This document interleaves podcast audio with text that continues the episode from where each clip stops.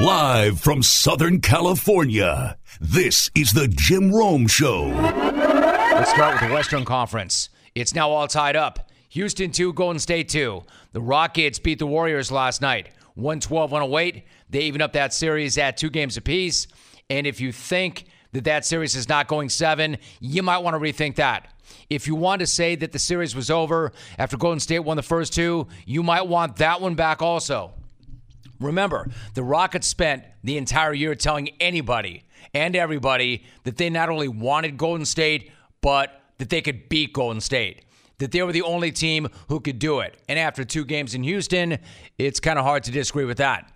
From Daryl Morey all the way down, they believe it, they know it. When other teams wanted to wait the Warriors out, Morey wanted to knock the Warriors out. So he built a team that could do just that. That's why it was so weird. And honestly, way beneath the Rockets that they spent so much time crying and complaining about the refs after game one. Obviously, these guys do not need the refs. They can win this series straight up. And it's not just because they have James Harden, although he has been ridiculous. He had 38 last night, including this joke from about a mile away.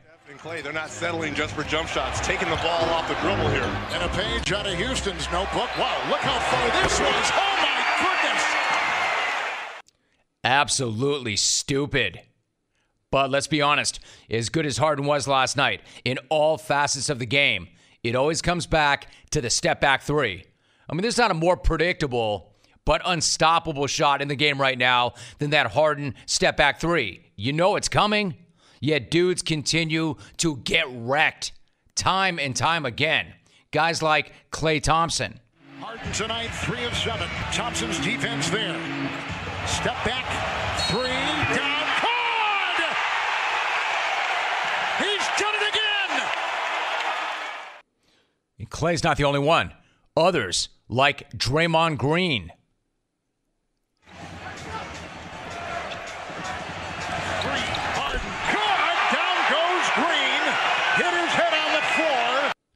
I mean, we're talking about two vets, two vets who are experienced defenders, great defenders, even lockdown defenders.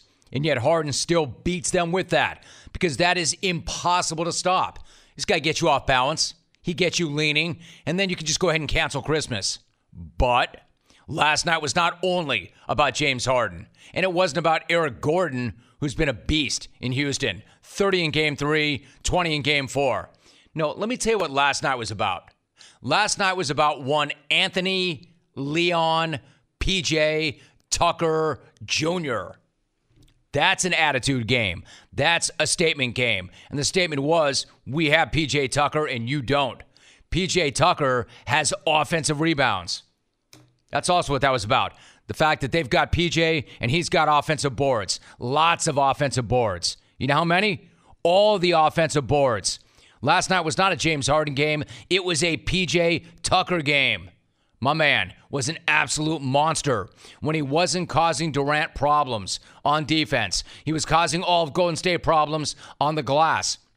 For stretches of that game last night, it felt like Houston shots were either going in the basket or into PJ Tucker's hands. Like I was stunned to look at the box score and see he only went for 17 and 10 because it felt like he had 17 rebounds and about 170 or 17 points and about 170 rebounds. This guy was everywhere. It's like the team reviewed film from the first two games of the series where they were out rebounded by Golden State. And PJ Tucker just said, To hell with all that. I got this. Because he did because he had that. He had everything. And for big chunks of that game, he was the biggest rocket on the floor. This guy's six 6'6. Houston went small ball. James Harden was frequently the second tallest rocket out on the floor, and they still out rebounded Golden State. Still manhandled them on the glass, especially the offensive glass. Harden had 10 rebounds. Chris Paul had eight. Austin Rivers had six. Like, what the hell was going on? What was that all about? Draymond Green had an idea. We going to a fight thinking it's a fair fight, and it's not. You know, they're doing whatever it takes to win. And not that they're like doing anything dirty or nothing like that, but they're doing whatever it takes to win. And we're just kind of rolling in, like, oh yeah, we'll box. and and they slamming us. So uh, we got to just change our mindset. And I think if we change our mindset, uh, you know, then, then we'll be just fine. But um, we haven't. That's it, right? Golden State's in there throwing out there a kind of show me a jab, a few show me jabs, and then they get clocked. This is why it was so important for Houston to get Golden State as early as possible because that way they'd be as fresh as possible. And they are. Harden's fresh. Paul is healthy. They've got some bounce. They've got some juice. They won those two games with incredible skill, but also with incredible energy and effort. And in large part, that's what it's come down to, at least there. Golden State could not match Houston's effort or their energy or their intensity or their physicality, or as Steve Kerr points out, their toughness. Yeah, they got a lot of middle linebackers on that team. They're they're they're uh, they're, they're, sturdy, and uh, you know we look like uh, more like volleyball players, uh, long and lean. Uh, but uh, we've done this many times before, and we've played all kinds of different teams, and everybody tries to be physical with us, um, and you know because they should. That's that's the best way to try to uh, to try to beat us. And uh, so Houston's very physical. Uh, they're very good. Uh, but I, I'll go back to it again. We know what we have to do. 100%. He nailed that. It did feel like middle linebackers and volleyball players, but it wasn't just the rebounds. It was that and the loose balls. It seemed like the Rockets get to every loose ball. It seemed like they won every hustle play. The Sam and Will linebackers were beating up the setter and the outside hitter. And speaking of hitting from the outside, the Warriors could use a little more of that right now. 8 for 32 from beyond the arc. That's not getting it done. But it wasn't about the three point shooting only, because as poorly as they shot it from the outside, they still had to look at that game. They really didn't deserve a look at tying the game late, but they had two very good ones in the end, nonetheless. Durant catches up top. Deep three straight on. Hits up, it's no good. Tipped out by Draymond. Over to Curry. Pump fake. Takes a three. No oh. good. Rebound, Paul. He is fouled with 2.9 to go. They had good looks, Tim. Kevin Durant had a great look up top. Warriors radio. Kevin Durant had an awesome look. Steph had a good look. And that's the crazy thing about that series. The Warriors won the first two games by four and six, and then everybody rushed in to say it's over. Then Houston wins the next two by five and four, and now we're all tied up, and it looks like it might go down as one of the best series ever. It might. Hall of Famers all over the floor, hating on each other, balling the hell out, and looking like they're on a collision course for seven. It's exactly what the league needed, exactly what we all needed, the thing we all waited for all year long, and it's playing out exactly the way we had hoped. You know, as usual, nothing ever lives up to the hype except this might. And save that bullcrap about how the series never starts until somebody wins on the road. And if you're a Golden State fan and you think it's still a lock because you've got that potential game seven in your barn, you want to rethink that too. Because the one thing that Houston wants more than anything else is to not only beat Golden State and shut everybody up, but to beat them and shut down Oracle in a game seven on the road in order to get to the NBA Finals. And the thing is, they might. They sure as hell might. Now it's a best of three. Who do you got? James Jones. James, so good to have you on. How are you? I'm good, Jim. Thanks for having me, man. Great to have you. Appreciate it. So, normally when I talk to a GM about a new coaching hire, the first question is, what is it about that new head coach that makes you feel like that's the right fit? But honestly, from the standpoint of Monty Williams, everybody seems to like this guy. Everybody respects him. So why was he your pick, and why is that the best fit? I mean, for this team, you know, this is a team. This is a, a situation. You know, we've had a tremendous adversity here in Phoenix. Um, we have a bunch of young guys who um, haven't really experienced winning, and so when we targeted a coach and we, we settled on Monty, you know, he demonstrated everything that we wanted our guys to to exhibit. You know, high character, integrity, um, he's extremely uh, perseverant, um, and, and and it comes back to he's a guy that's a, a basketball lifer who loves the, the game. Is a team guy. And when you talk to Monty, he always refers to every single player as my guy. And and when you're trying to change a culture and build a culture, you want someone that can lead. And and he was the best leader uh, of all the candidates. Contractors can rely on Ferguson to provide a winning game plan for any job, any day. Thanks to their pro pickup service, you can choose from thousands of products to order online and pick up in store, which makes doing business with Ferguson the easiest part of your entire day.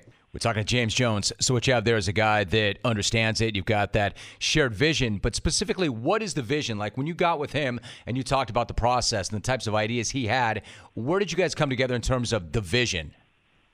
The vision of, of, of, of blending Devin Booker's skill set and his production with DeAndre Ayton's potential.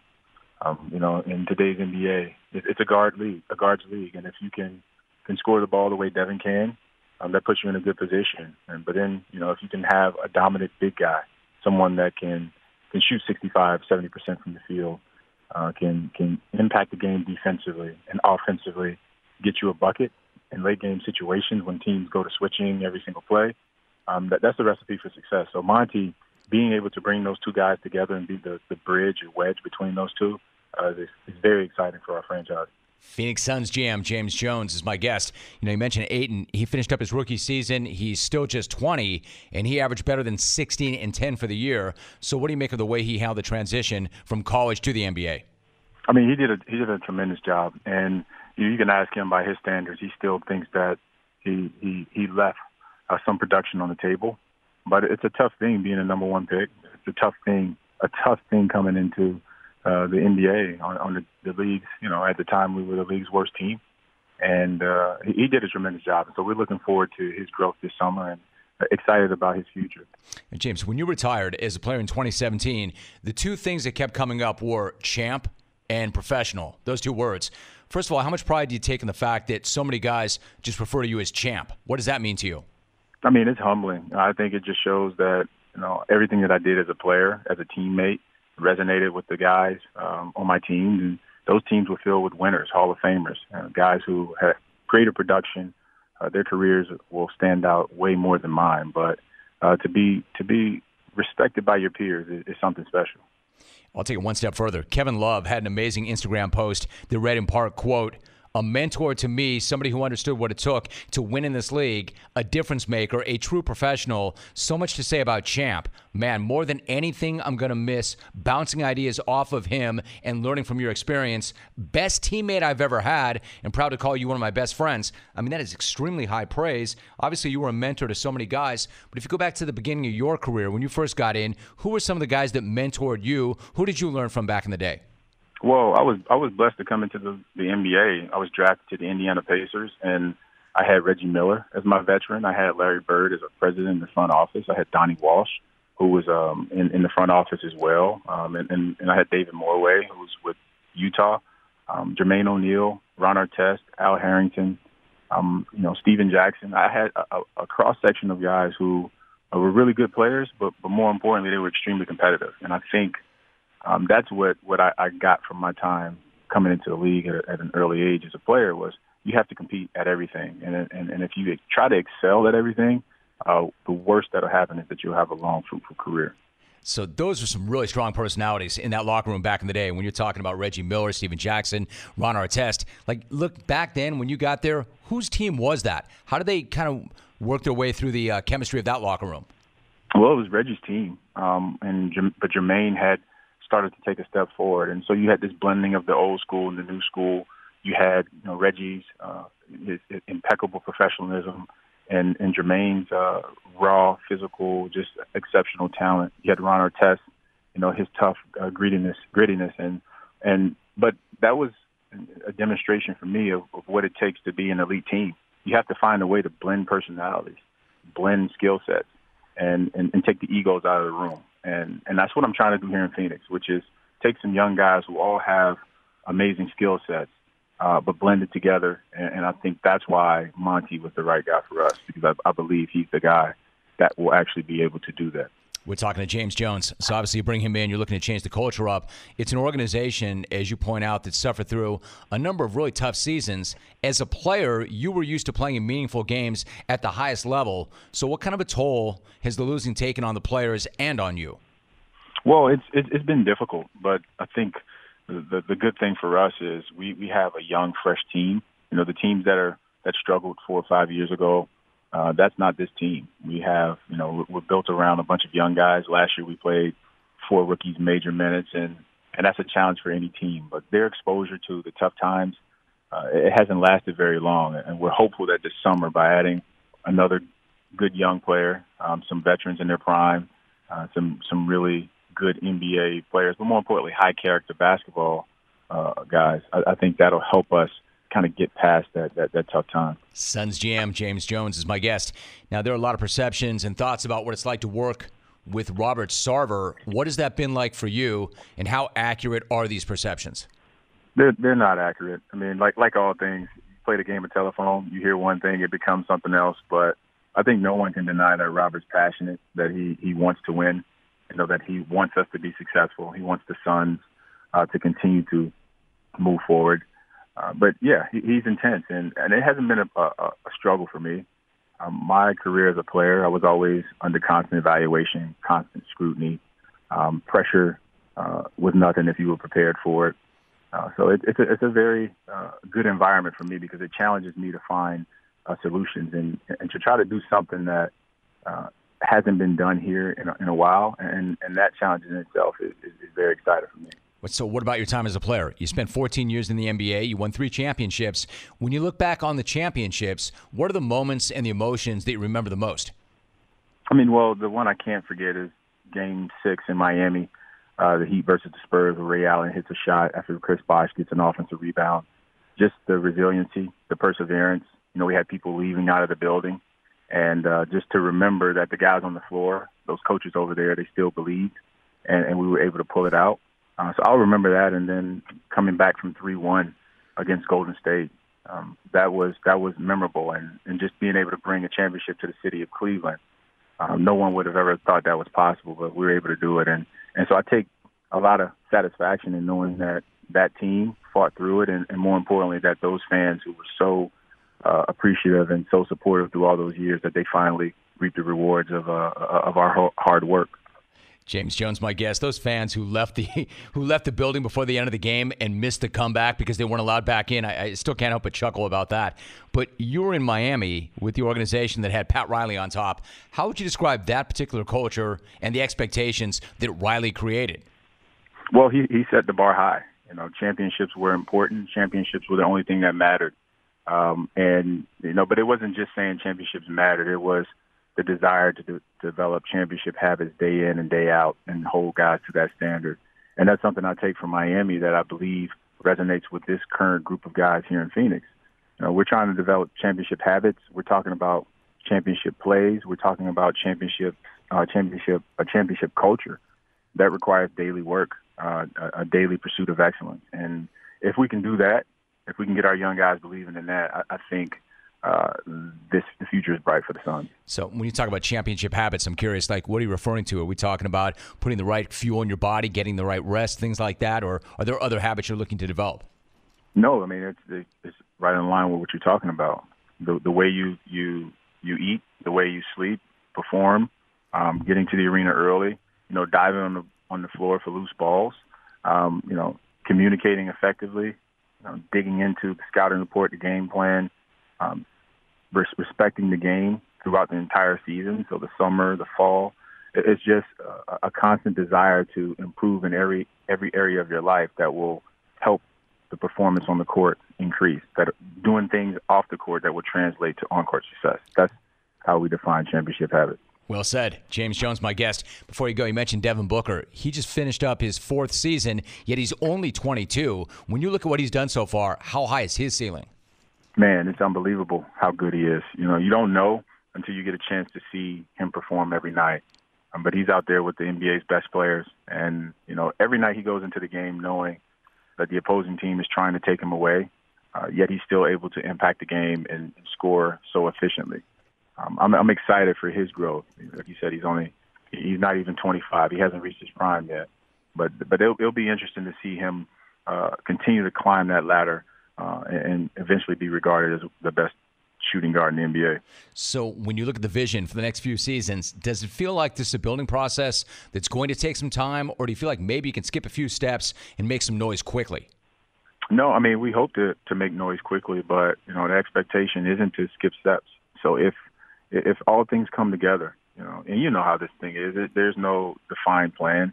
You just you know put some guys in a room, you put them in a building, you give them the right things, and uh, you do everything you can to, to to help them. But ultimately, it comes back down to the players. And if they perform, you have success. If they don't, um, we just have to go back in, in, into the lab and figure out ways to help them improve. All right, this email sets up like this. I'll give you a hint.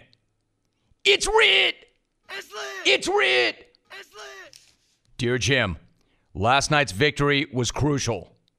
We totally dominated on the hardwood, and I led the way by knocking down key shots with no time to spare. I cannot wait for our next game because we are absolutely rolling. All right, Alvin, walk that back. Get your little ding ready and play along. I'll help you if you need it. Dear Jim, last night's victory was crucial.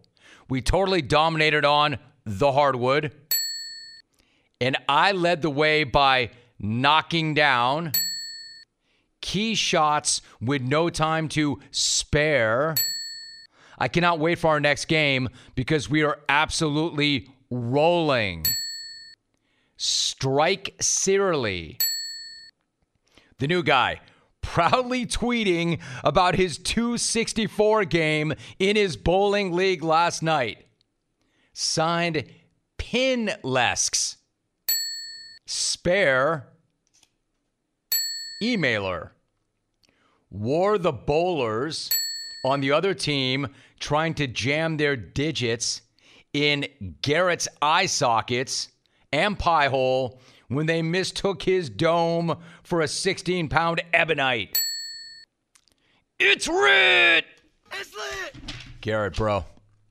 I'm not going to tell you what to do with your Twitter feed because it is your Twitter feed. Just know they're paying attention. All right, so I, I didn't see it until now. But Denlesks sent this along. The new guy. It's Rit. It's lit. Scrivens has it answer. Dude, I had no idea. My man can bowl now. Check this out. Garrett Rit tweeted this. Dude, you rolled a 264? 264. 219. All right, 219.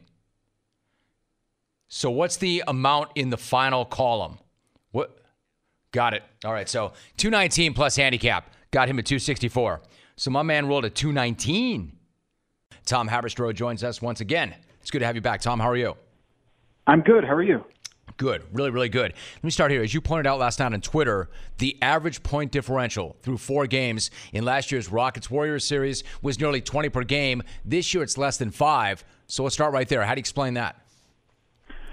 Well, I think a lot of it has to do with the the play of James Harden, uh, where, who in the past years he really gasses out in the fir- after the first game. He's a guy whose conditioning seems to get the best of him.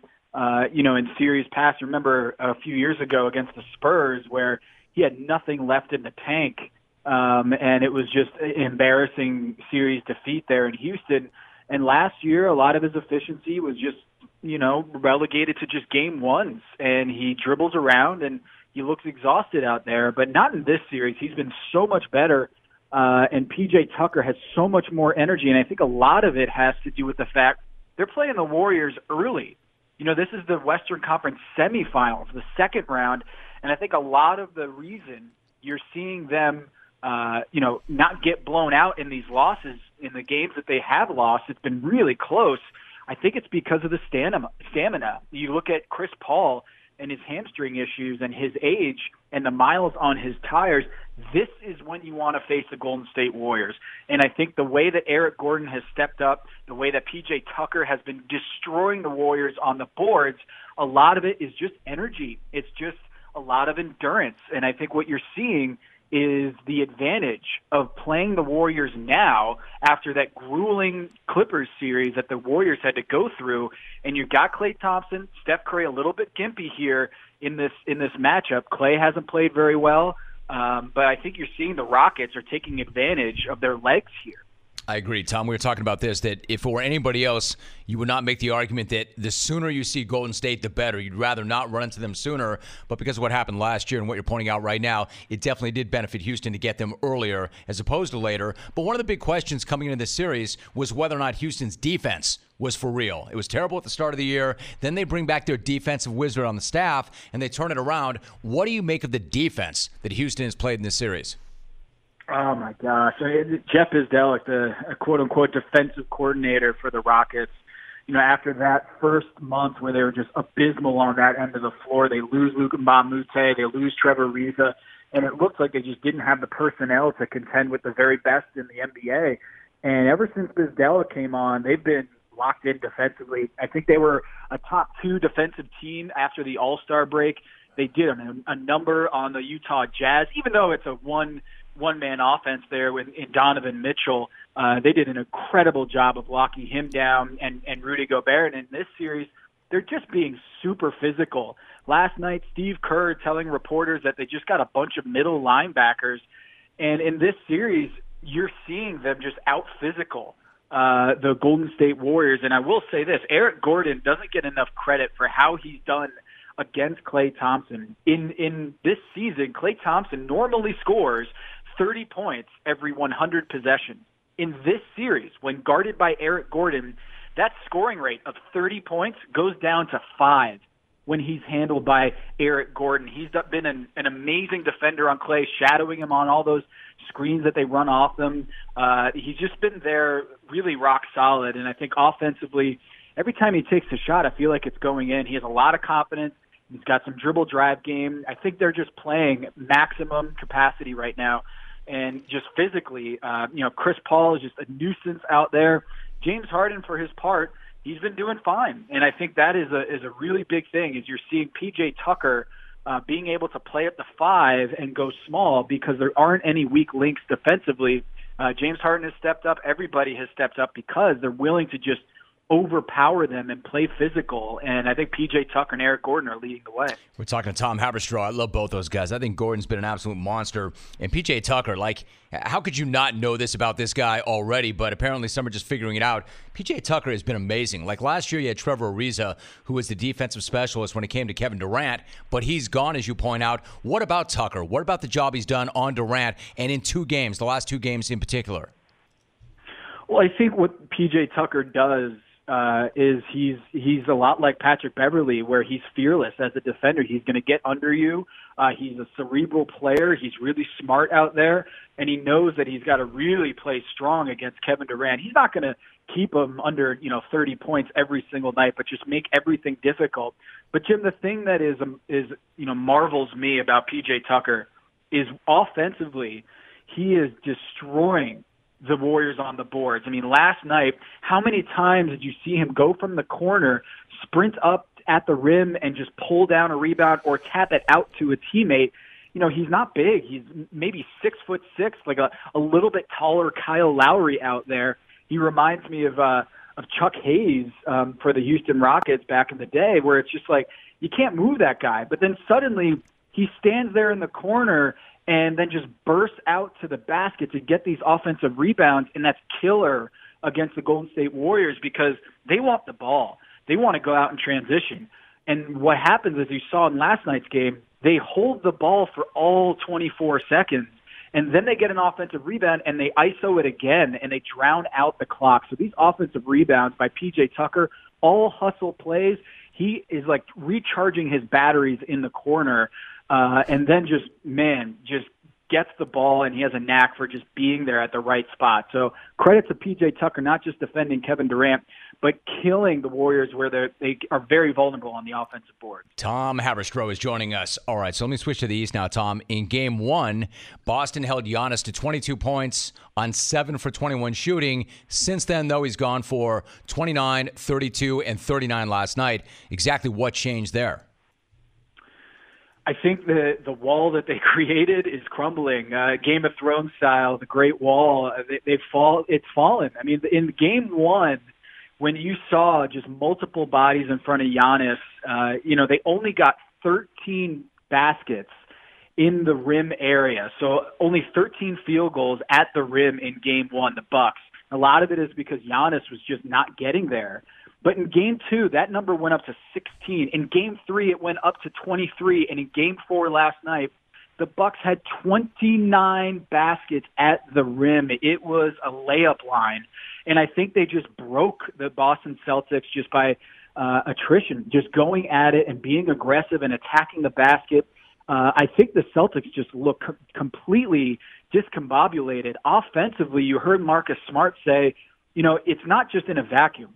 That that offensively they struggled, and I think it it really translates defensively where they're not playing together, they're not rotating, and I think a big reason why is because Kyrie Irving's been inefficient, taking a lot of shots, and I think they're just not playing together. And you're seeing you need to play together to defend the Milwaukee Bucks and Giannis, and they're just not doing that. Again, the the rim area baskets went from 13 to 16 to 23 to 29 in Game Four.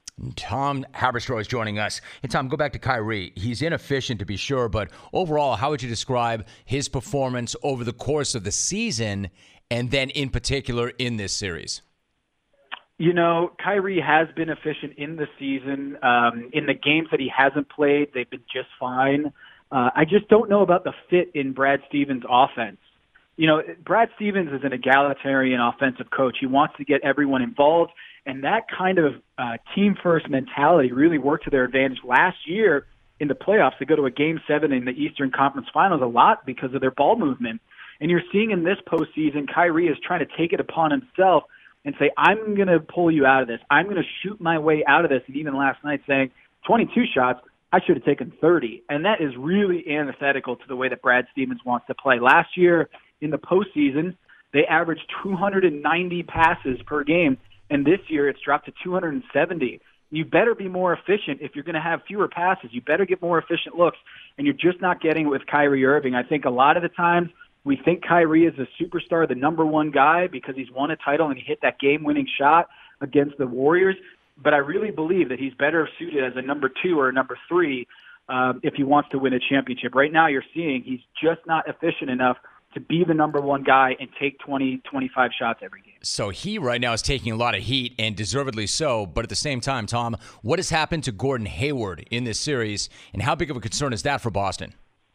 It's a huge concern. At NBC, we do this segment called The Big Number, uh, a video segment where I highlight a stat that really tells a story about a team or a player.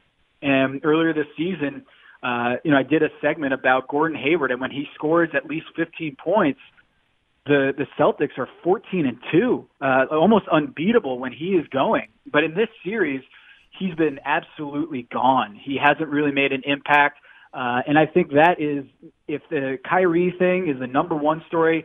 Right, one B is is Gordon Hayward and the fact that he has not made an impact in this series. He's the number one guy on their payroll. They got to figure that out because without Gordon Hayward, not only is he taking up the cap space, but I just think it's the elephant in the room is you know, when is Gordon Hayward going to be that guy again, if he's ever going to be that guy? Because they need him to be the Utah Jazz Gordon Hayward. And statistically, he's more like the Boston Evan Turner, which is okay, but not when you're getting paid like LeBron James, Kevin Durant, and Russell Westbrook. You need to get more out of Gordon Hayward going forward. Big question mark here in game five and going into next season. Now, Tom, in terms of the big number, earlier today you recorded a big number video that's going to drop tomorrow, but the teaser is a photo of Kobe and Kyrie. Can you give me a hint? What is that going to be about?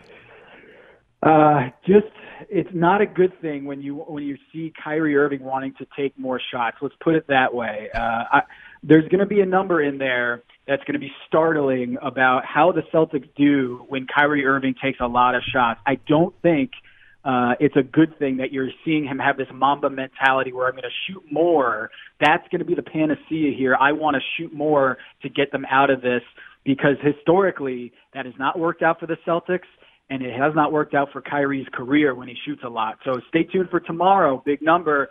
Uh, I've already talked to a couple people about this. It's going to blow your mind. I'll look for that. Tom Haberstroh is my guest. All right, before you go, the Sixers and Raptors meet in Toronto tonight, game five of that series. What is your overall feel for the series and how it plays out the rest of the way?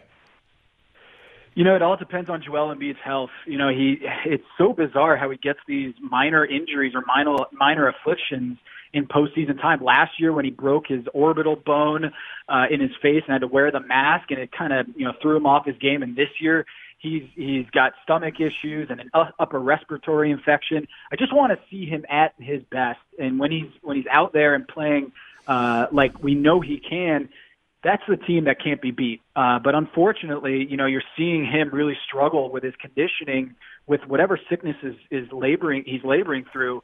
Uh, Kawhi Leonard is unfazed. Whatever they're doing against him, he's been incredible.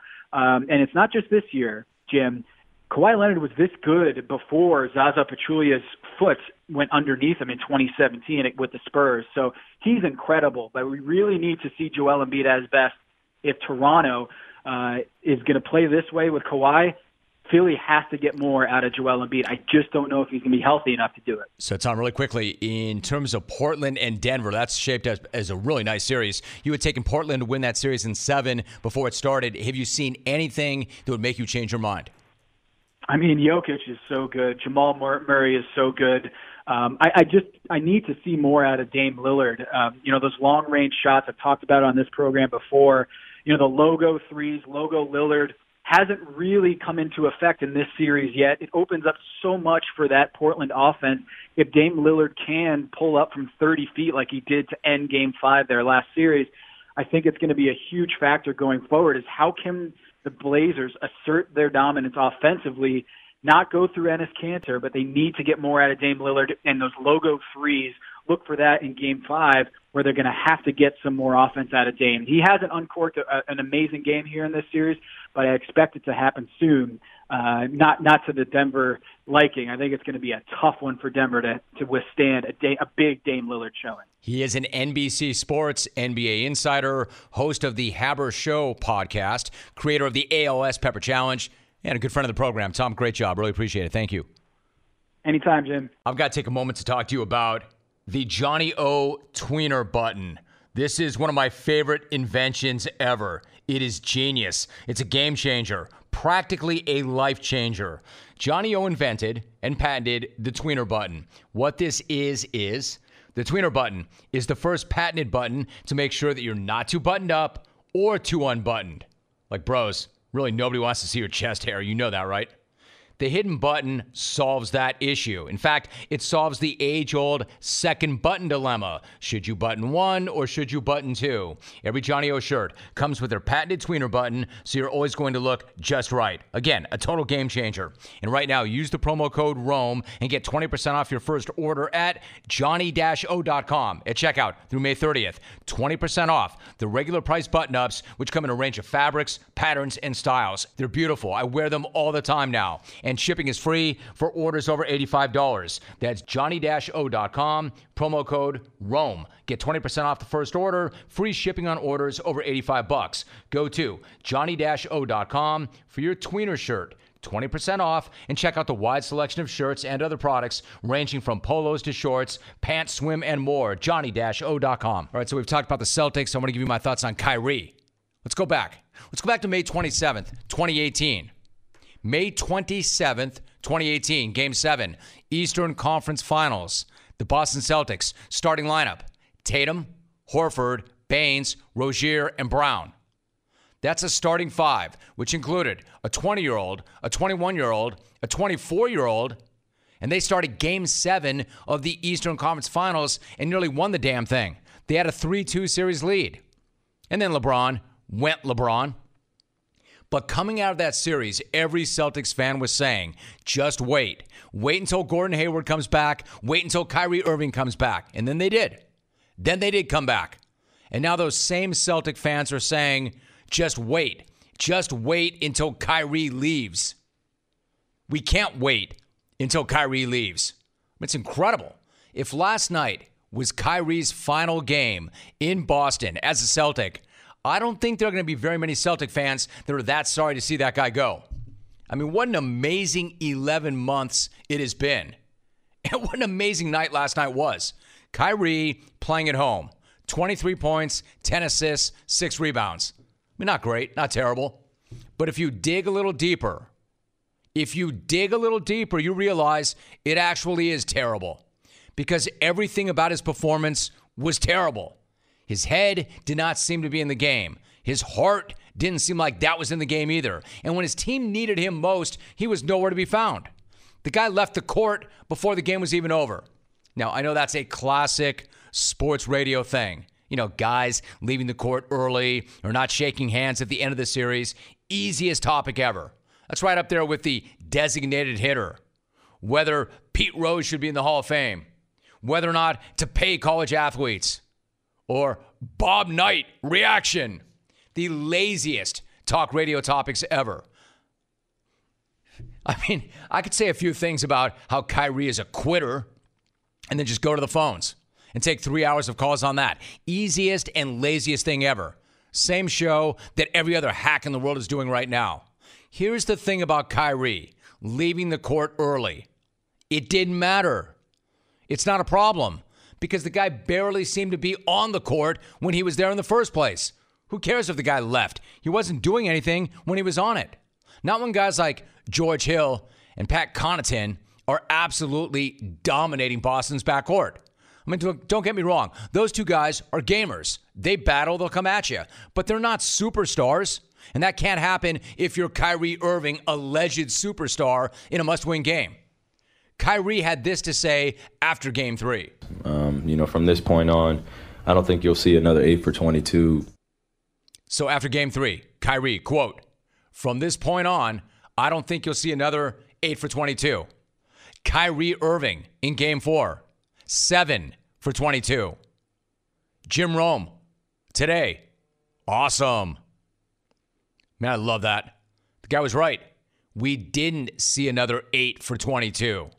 That would have been an improvement.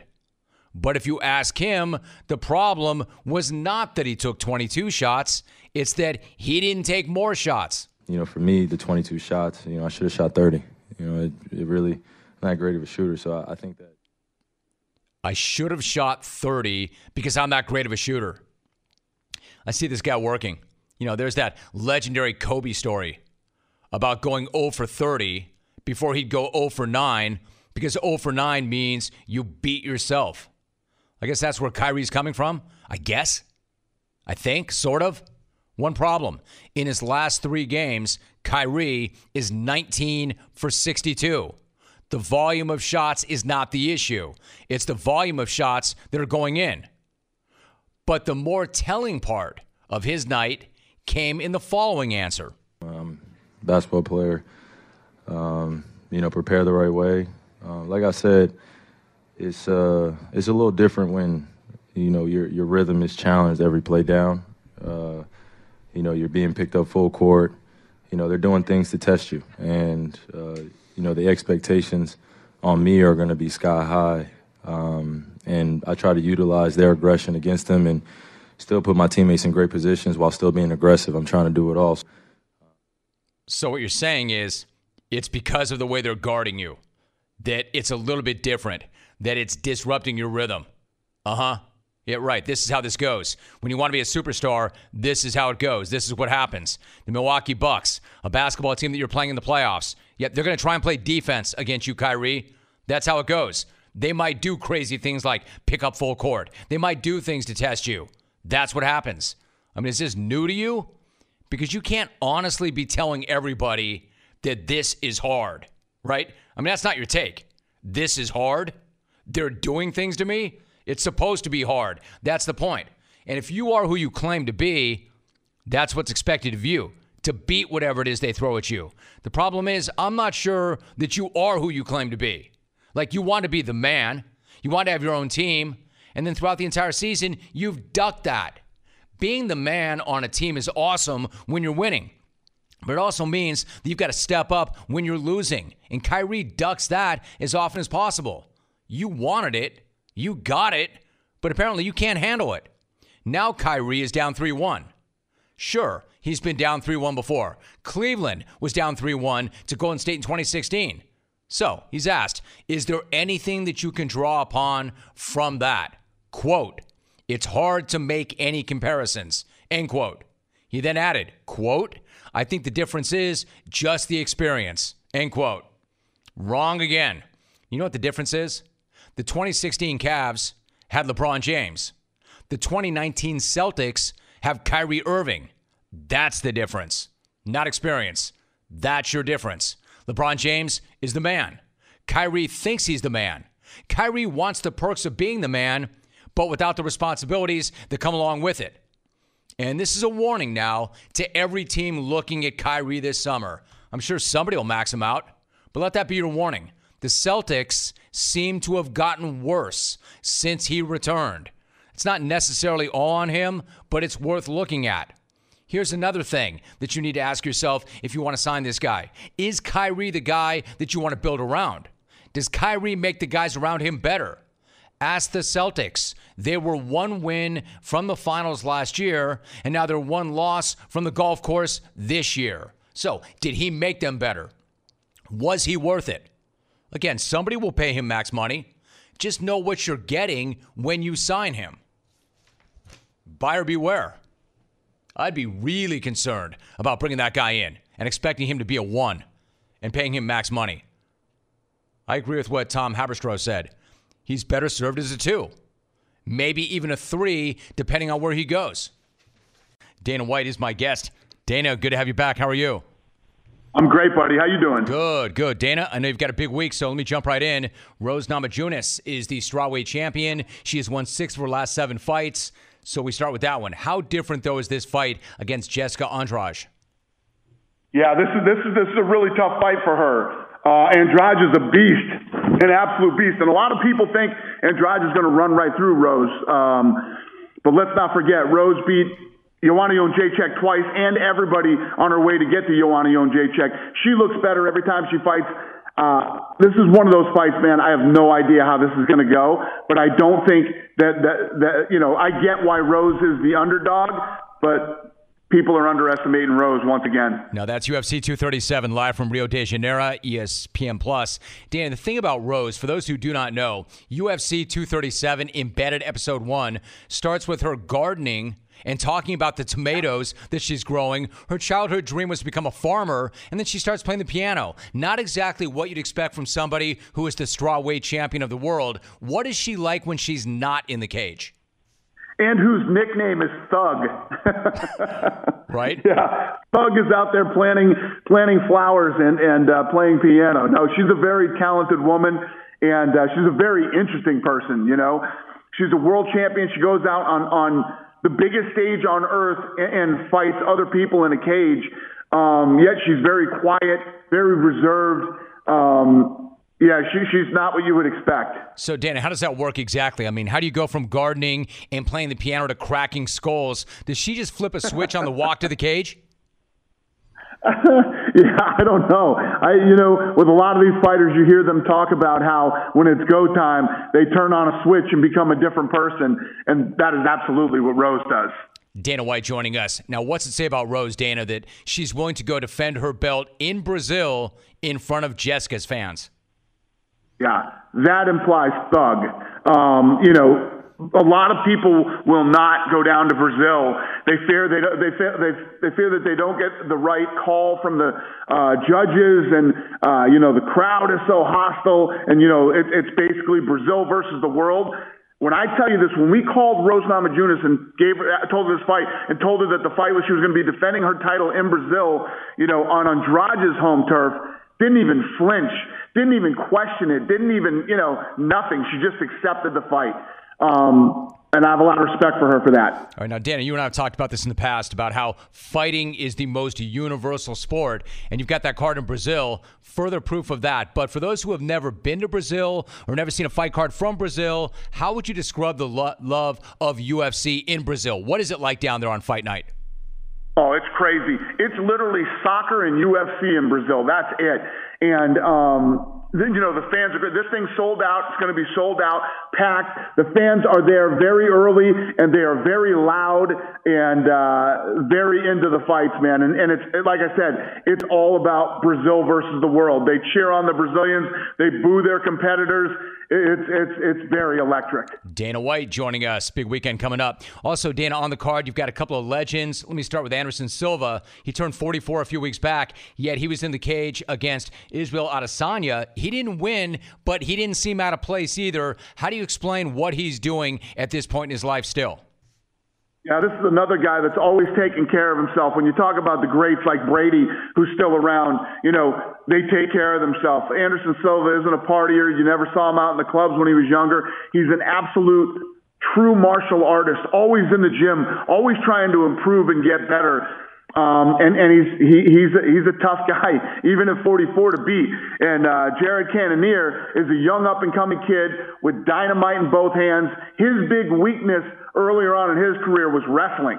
He's got his wrestling under control now and looking really good. So this is a very big fight for Anderson and for Cannonier. This is a this is literally a career changer for him if he can beat Anderson. Dana White, UFC president, is joining us. Dana, I had Israel on the show a few weeks back, and while I did have high expectations, I mean he blew me away. How special is Adesanya, both as a fighter and a personality?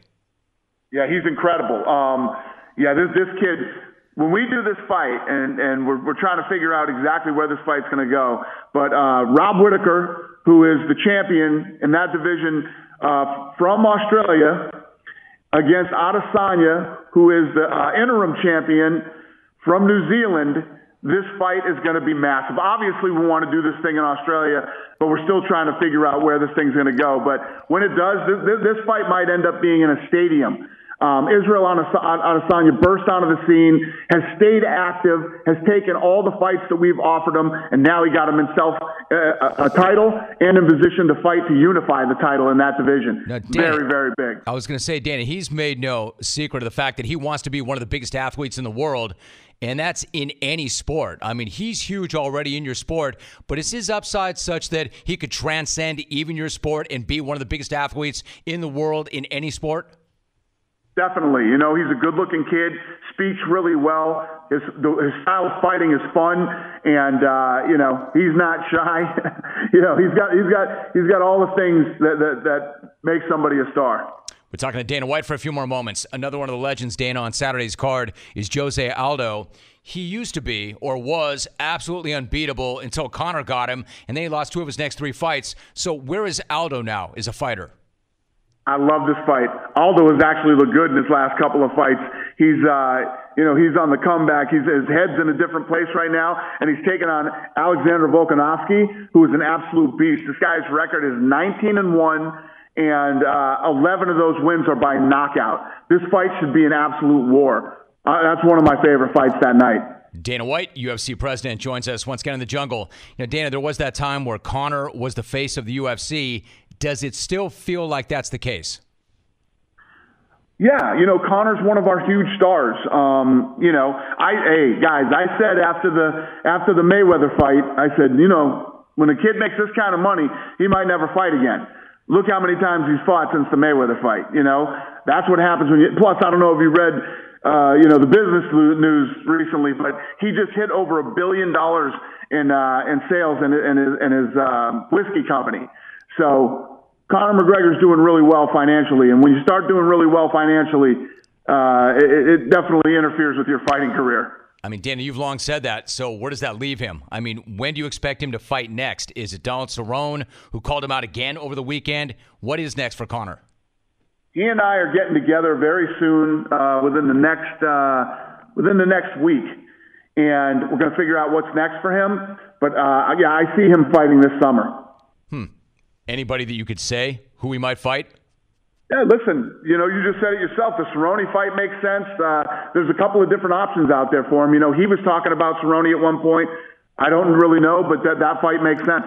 Dana White joining us. Dana, let me go off the board on this one. Olympic champion Jordan Burroughs is on record as saying he'd love to give MMA at least one shot. Last night at Beat the Streets, he made quick work of one of your best grapplers, Ben Askren, on the mat. Would you have any interest in giving Burroughs a shot in the octagon?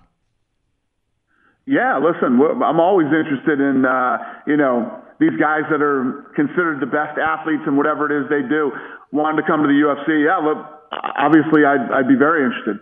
All right, what about Askren? If you had to sum him how up. Fast, I got Askren. Askren's with me. How, how fast did he beat him? Yeah, pretty quickly. Pretty quick work. Really? oh wow! So, I didn't even know that. All right, so if you help me with Askren, if you had to sum up Askren in a sentence or two, how would you do that? interesting. He's very interesting. Askren is a very interesting guy. You know, he and I have had a a long history um, of smack talk between us, and then you know he retired, but was interested in coming into the UFC, and I think you know timing is everything, and the timing was right for him to come, and and he's been fun since he's been here. We are talking to Dana White for another moment or so. Dana, really quickly, if you take a step back and you look at where you are right now, from the outside, it would seem like you've done pretty much everything there is to do, and it would be easy to rest on your laurels. So, what still gets you fired up and excited? Is it China? Is it further international expansion? What is it? Yeah, all of that. Yeah, and um, I, I, I love finding up and coming talent. You know, my my contender series show starts this June again, where we start looking for for talent, and I, and I love it. Uh, China excites me very much, and we actually have a couple of really good Chinese fighters right now that we think have the potential to become world champions.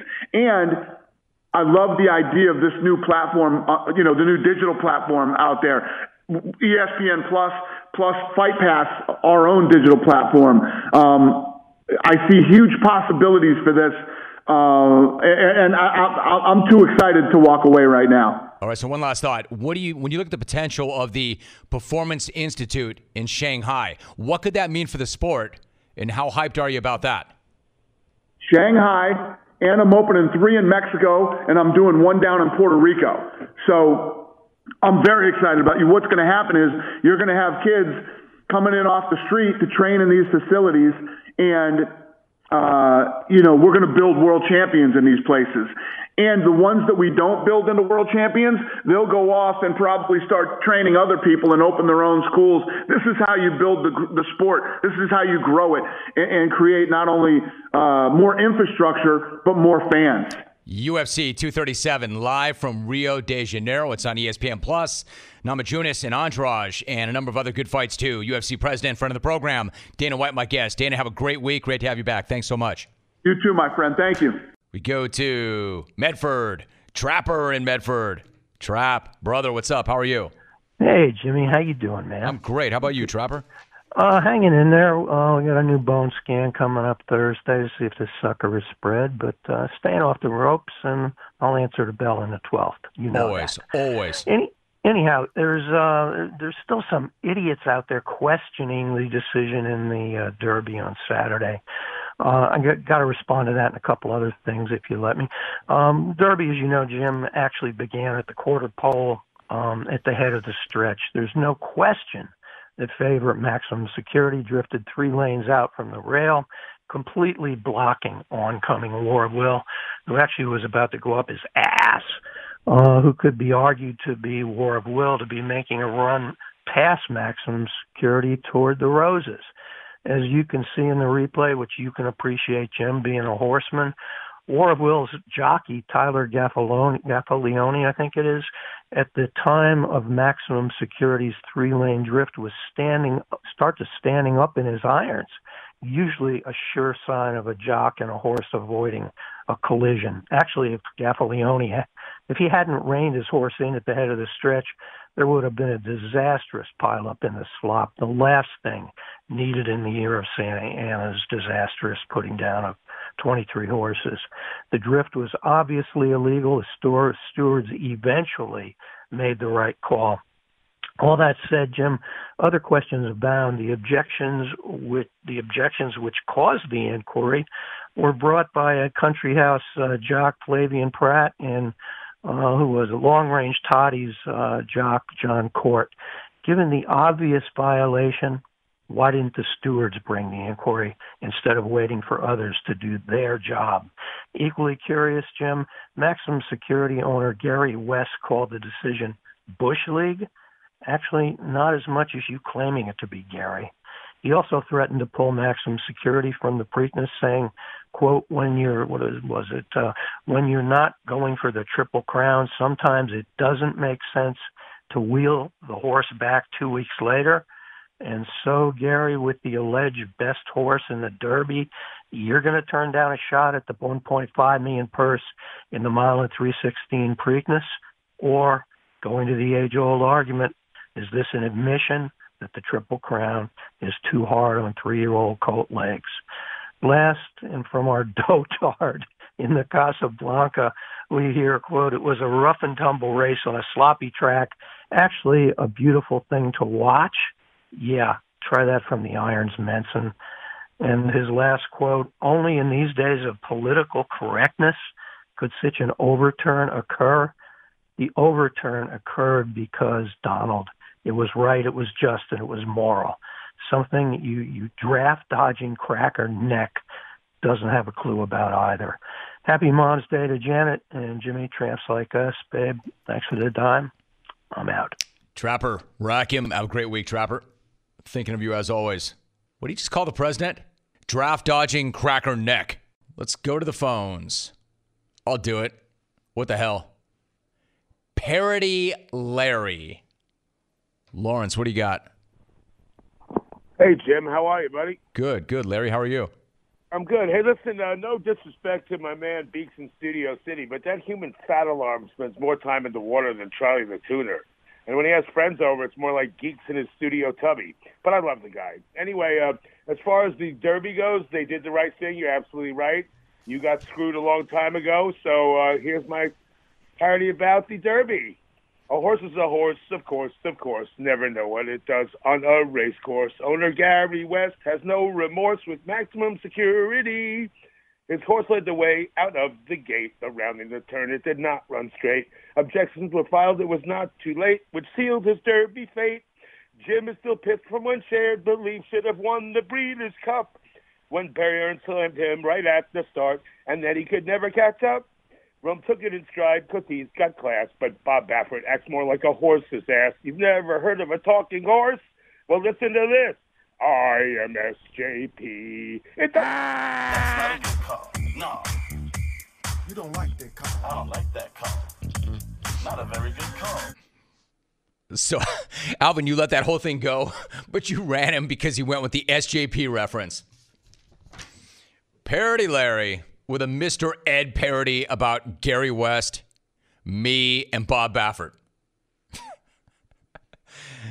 All right, no golden ticket for you, Lawrence. When we come back, Tom Haberstroh, NBC Sports NBA insider, joins us. Imagine a middle aged guy like that just sitting around trying to rhyme, sitting around trying to come up with parodies about Mr. Ed.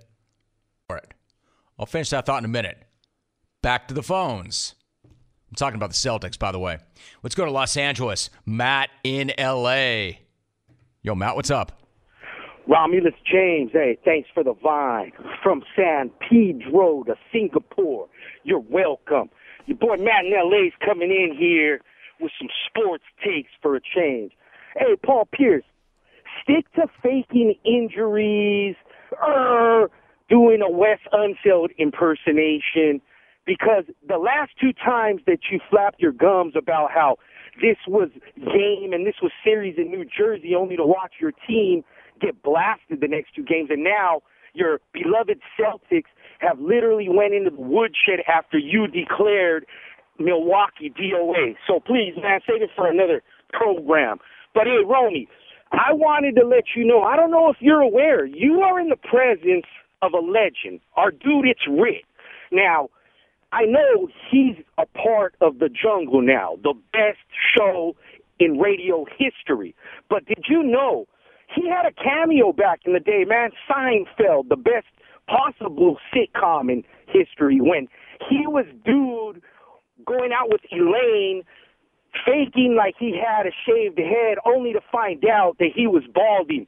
So, my man, I'm welcoming you to Bald Nation. It's Rick.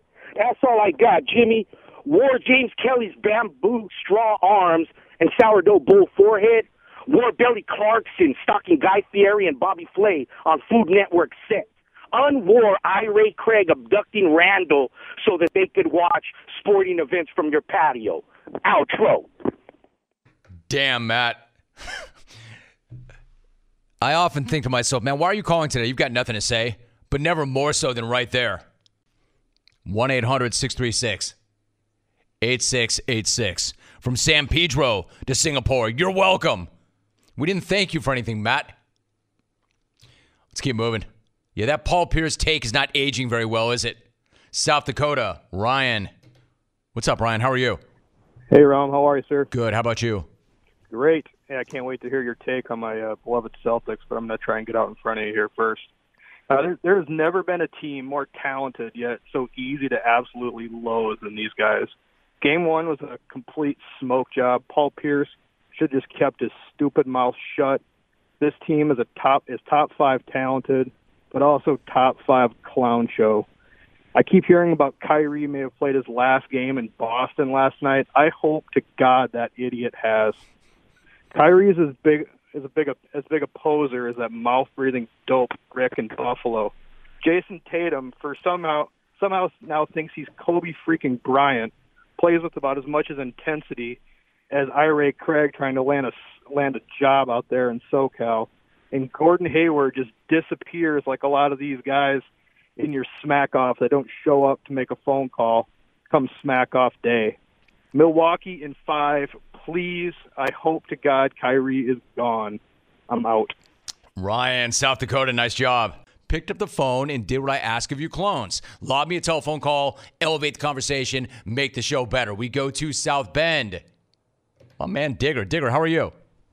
Tim, I'm fine. I'll tell you, it's so ironic. I was so happy when Monty Williams was named the Phoenix Suns coach, and obviously he's got to stay with the 76ers until they're done with the playoffs.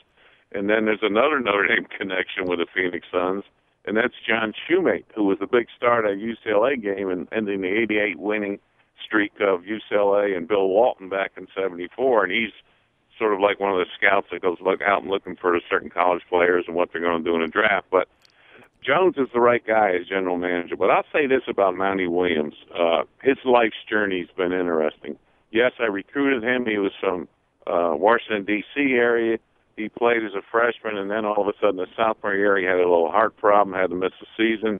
He still made the comeback like Shumate did his sophomore year. He had a heart problem, missed the season, but he made the comeback. But the thing is this about Monty he had a real tragedy a couple of years ago when he lost his wife in Oklahoma City in a car accident.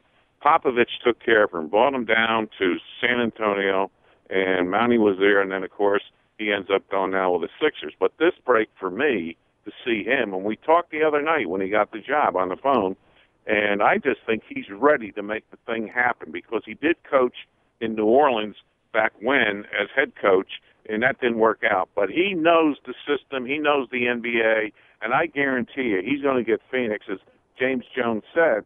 Yes, we're going to win. We're going to go in that room, figure out what we need to do to make adjustments. But Monty will be the guy to get these guys to believe at both ends of the court to win an NBA championship for Phoenix. I love this bonus content, premium content. Digger Phelps calling us on the call-in line. Digger, so you of course recruited Monty to Notre Dame. What do you remember about the first time you saw him? Well, actually, I saw him in a, a summer camp, you know, like one of those Nike camps, and he was playing. And one of my assistants back then, I said to him, "Let's check this kid's grades out." Well, he had the grades, and I said, "Well, we got to recruit this guy because he's got potential to be a big time player," which obviously he became for us at Notre Dame, and at the same time, uh, his whole career in the NBA. Uh, from being a player to being an assistant coach to being a head coach, he's always had this will to win, so to speak. And seeing that in certain players when you recruit them is not so much what their talent is, but it's those other characteristics where they play above their potential under pressure. And that's what Monty is. And he's got the cool personality. You won't see him being screaming and yelling. And I'm a little embarrassed the other night because he's still saying yes, sir, to me. Yes, coach. and, you know, Monty, just call me Digger. It's fine. You're old enough now. You, you've earned that. But I just think that when I spotted him as a recruit, we've always had great success at Notre Dame as you go back. And yes, the proudest moment I had was to know that for 20 years coaching Notre Dame, 56 guys played for me, all 56 graduated. So this guy's a winner. Digger Phelps calling in on the call in line. Digger, it is always good to hear your voice. I appreciate the friendship. And you can call this show anytime you want. No waiting. It's really good to have you, you on. Got it. You're the best. I love you. And even though it's 1.30 in the afternoon, I control my life now. No one's controlling me. I'm done with television, done with ESPN, done coaching. So I have the freedom to choose, and I chose to watch you. And boy, what a gift this was today. Good for you, Digger. So good to hear your voice. I really appreciate you. Have a great day. Nobody is controlling him or his life. He can do what he wants when he wants. Digger Phelps just dialing around, found the show again. And that's the second time I think that he's called the program since we came on the CBS Sports Network. And Digger used to come on the show quite a bit back in the day. Good night!